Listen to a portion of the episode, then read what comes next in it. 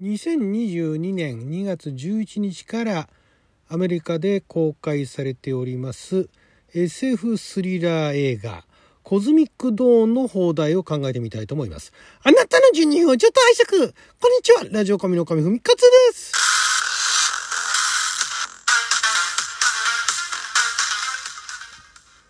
昨日は2022年2月25日金曜日6曜は旋回戦勝でした。もう26日になっちゃいましたけれども。毎週金曜日は日本公開前の日本で公開するかどうかもわからない洋画の放題を勝手に考える。洋画の放題考えますのコーナーをお届けしておりますが今回はもうすでにアメリカの方では2022年2月11日つい先日ですね公開されております SF スリラー映画「コズミック・ドーン」これがですねまだ私も予告とあとあのもうすでに見た方々のレビューしか見てないんですけど面白いのがですね、まあ、予告は、まあ、よくあるとは言いませんけれどもあるあの UFO カルトを舞台にしたそこにあの、まあ、入信した女性の話なんですけれどもだからまあ最近あのカルト系カルトっぽいその集団に入ったやつでは私は怖い怖いっていう評判なんで見てないんですがサマーサマーなんちゃら。何でしたっけ？あのホラーのね。ありましたけれども。まあまあそんな感じで、えー、カルト集団に入信してしまう女性の話なんですがこれがですね、えー、評論家あるいはそのネットでも評論してる人かな？という、まあ、いわゆるその映画を深く見がちな人たちからは非常に評判が良くて。で普通のお客さんですね。映画、まあ、見に行くよ好きだよぐらいのノリでまあでもあのー、映画の何ていうんですかあの評判のサイトかなんか投票するみたいなねぐらいはするよっていう人たちからはめちゃくちゃ評判悪いですね。だからあのロッテントメイトーズあたりなんかは今見ると観客の評価は十何パーセントぐらいでで評論家系の評価は80%ぐらいなんですね。すごい温度差があるっていう。でそこら辺なんでなんだろうとネタバレまでは見てないんですけれどもなんでなんだろうと見た時にそのレビューをされた、えー、評論家の方のある方のその内容を見てああなんとなくそうかもなと。でこれどういうお話かっていうと、まあ、あの自分が子供の頃にねお母さんが、まあ、あの天体観測とか趣味でやってんのか好きなのかあるいはプロなのかわからないですけれどもそんなお母さん大好きなお母さんがある時その湖のそばでキャンプしててで空とかね天体観測の望遠鏡とかも持ってってでキャンプしてた時にお母さんが UFO ってか宇宙人に連れ去られちゃうっていうところをその主人公の女の子は見てしまうんですね。でもうすごいもうショックで、えー、でもそれあの UFO に連れてかれたんだって周りに言っても誰も信じてくれない。誰も信じてくれないどころかお母さんが死んじゃったのにこの子はそのお母さんの死を受け入れられなくてそういう妄想を抱いてるんだと。で、えー、お姉さんもいたのかね？かなんかにももうボロカスに言われてたんだけれども彼女はそれでもめげずにいろいろとその UFO 系だとかまあそういう宇宙系のなんか勉強だとかなんか頑張ってやってもう結構いいいい年の20代の女性になりましたと。でそれでも相変わらずそのお母さんが吊るされた頃の悪夢を見てしまうというところである時、えー、それをなんか図書館でなんか探してた時にあるそこで女性に出会うんですね。でそれがコズミックドーンっていうその UFO カルトの 集団の信者の一人だったんですね。で、えー、あなたは、ね、あのこの、まあ、教祖みたいなね人がいるんだけども彼女に会うといいと。で彼女が全部なんか導いてくれるみたいなそんな感じで言ってでそこで初めてそのカルト教団だから集団だからところに行って初めて自分がその子供の頃 UFO にねお母さん連れてかれちゃったっていうことをみんな信じてくれたと。でなおかつその教祖様もすごい信じてくれて受け入れてくれてで、えー、お母さん取り戻そうじゃないけどもなんかまあそういうようなね方向に行ってもすごいもうその主人公はあの何ですかそれまで全然誰も信じてくれなかったのがやっと信じてくれる人がいたって言って心強くなってそのコズミックドーンに入信するんですね。でなんか変な薬みたいなものを飲まされたりだとかなんかちょっとトリップしちゃったりみたいなそんな感じなんだけれどもまああの最初のうちはまあそこのコズミックドーンでね、えー、生活をしていたんですけれども一方で数年後の彼女っていうのがまたあの別の映像で出てきてて数年後の彼女はすごい疲弊しててしかももう信者でもないんですね。え何があったのかそこのだからカルト教団で何があったのかでそのカルト教団の中でもやっぱりちょっとなんかあの疲れた顔してると。何があったのかそしてお母さんは見つかったのかカルト教団どうなったのかっていうところでお話が進んでいくらしいんですね。でなおかつそのカルト教団とかを扱ってる作品とかって大概その教団の中まあだから後から入った主人公がやっぱりおかしいして気づいて抜け出すのはまあよくあるパターンかもしれないですけどもこの作品の場合は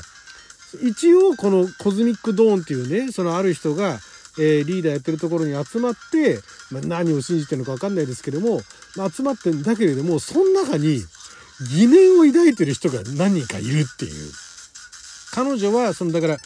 リーダーの女性はすごいあのカリスマ性が高くてでみんなをまとめてていい人だなと思ってんだけど本当に彼女の言ってること本当か？みたいなのちょっとね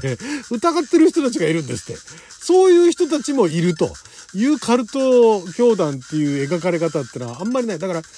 ある意味なんでしょうねリアルスティックな傾向なんですかね。でしかもこの監督の、えー、監督あんまりあの日本では知られていない、方でですねジェファーソン・モネオ監督っていうコロンビア出身の方なんですけれどもコロンビア大学かコロンビア大学卒業された、監督なんですが、監督自身の体験に基づいてる話らしいですね。監督も、えー、子供の頃、まあ、両親が UFO にさらわれたとまでは言ってないけどなんか近いような体験をされてでも周りに話しても誰も信じてくれなかったっていう経験をしてるらしいんですね。でそういうような感じで進んでってこれはスリラーなんで特にアクションシーンみたいなものっていうのも予告を見た限りでは、まあ、銃ぶっ放すぐらいのことはあるんですけどもそれ以上のことはないんですよだからもう完全にスリラーミステリーそっちの方面なんですよねだからその本当に UFO はいるのかっていうような話だとかねそのまあだから本当に UFO がいるのかって仮にいるっていう映画でも全然ありなわけじゃないですか映画の中だったら現実だったらもっとねあのなんていうんですかその UFO 見られる確率っていうのはかなり下がるけど映画の中だったら UFO が出てくるってことはありえるわけじゃないですか。でも本当に彼女はねその子供の頃にお母さんが連れ去られたところを見たのかと。ね、周りがねそう思ってるようにそれはただの幻なんじゃないかっていうところをずっと引っ張っていくてでなんで今の彼女は4年後の彼女はなんかそんなあの痩せれてんだみたいなね痩せれてるっていうかなんか逃げ回ってんのか追っかけてんのかなんかそんなような状況なんですよね。っていうところで引っ張っていくっていうねでラストがねもうラストネタバレっていうわけじゃないですけども結構あの見てる人に考えさせる系のラストっぽいんですよそこが多分ねあの 観客の中で、えー、あんまり評判が良くなくて十何パーセントってなってしまったのかなと最近の先海外は結構その、ね、観客に考えさせる作品って得意だったはずなのに気づけば最近はなんかあのほのめかすだけでもいいからちゃんと最後どうなったんだかあの分からせてほしいなっていうお客さんが増えたようですね。であまあでもこういう作品 SF っぽいような作品を見に行くっていう人の中でそういう人が増えたっていうことなのかもしれないですけれどもなのでこれね日本でね公開される確率かなり低いなっていうのを今回久々に選びましたがタイトル「コズミック・ドーン」直訳すると宇宙の夜明けですよね。でその Cosmic Dawn っていうのは、宇宙の夜明けっていう名前だけれどもそのカルト教団の、えー、その教団名でもあるわけですね Cosmic Dawn っていうその集団ですよね。でそれをまんま Cosmic Dawn でカタカナ化するのもありなんですけれどもここはあえてやっぱりあのねあの洋画の邦題考えますのコーナーとしてはかっちりとした放題で、ね、宇宙の夜明けっていう風に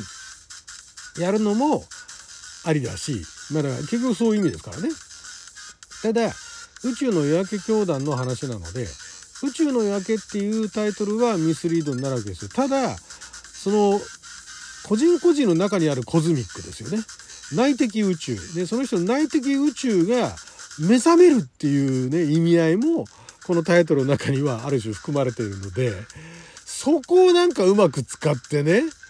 なんか、で、しかも、まあちょっと最後考えさせられる系だったら、ね、考えて、あの、どうなっていったのか予想する系だったら、多分これあの、タイトルをつける配給、日本のね、配給の人も、シナプシス読んでも、え、どうなのっていうのと、えー、本編見ても、え、どうなのっていうことで、結局コズミックドーンにすると思うんですね。日本で公開する場合は。でも、ここはあえてね、もう少しね、突っ込んだところでね、うーん、とはいえ難しいですね。宇宙の夜明けなんですよね。うーん。誰か夜明ける。夜明けの日とかね。あ夜明けの日。うーん、その、もう少しだから、なんですか、夜明けの日っていうタイトルにして、ね、夜明けの日ってなんかおかしいじゃないですか。ね、あの、夜、夜が、夜が明ける、夜が明けて、ね、お日様が来て一日が始まるわけじゃないですか。で夜明けの日ってなんだみたいなね。冷静に考えると、ちょっと日本語としてもおかしいんですよ。なんだけれども、いろんなものが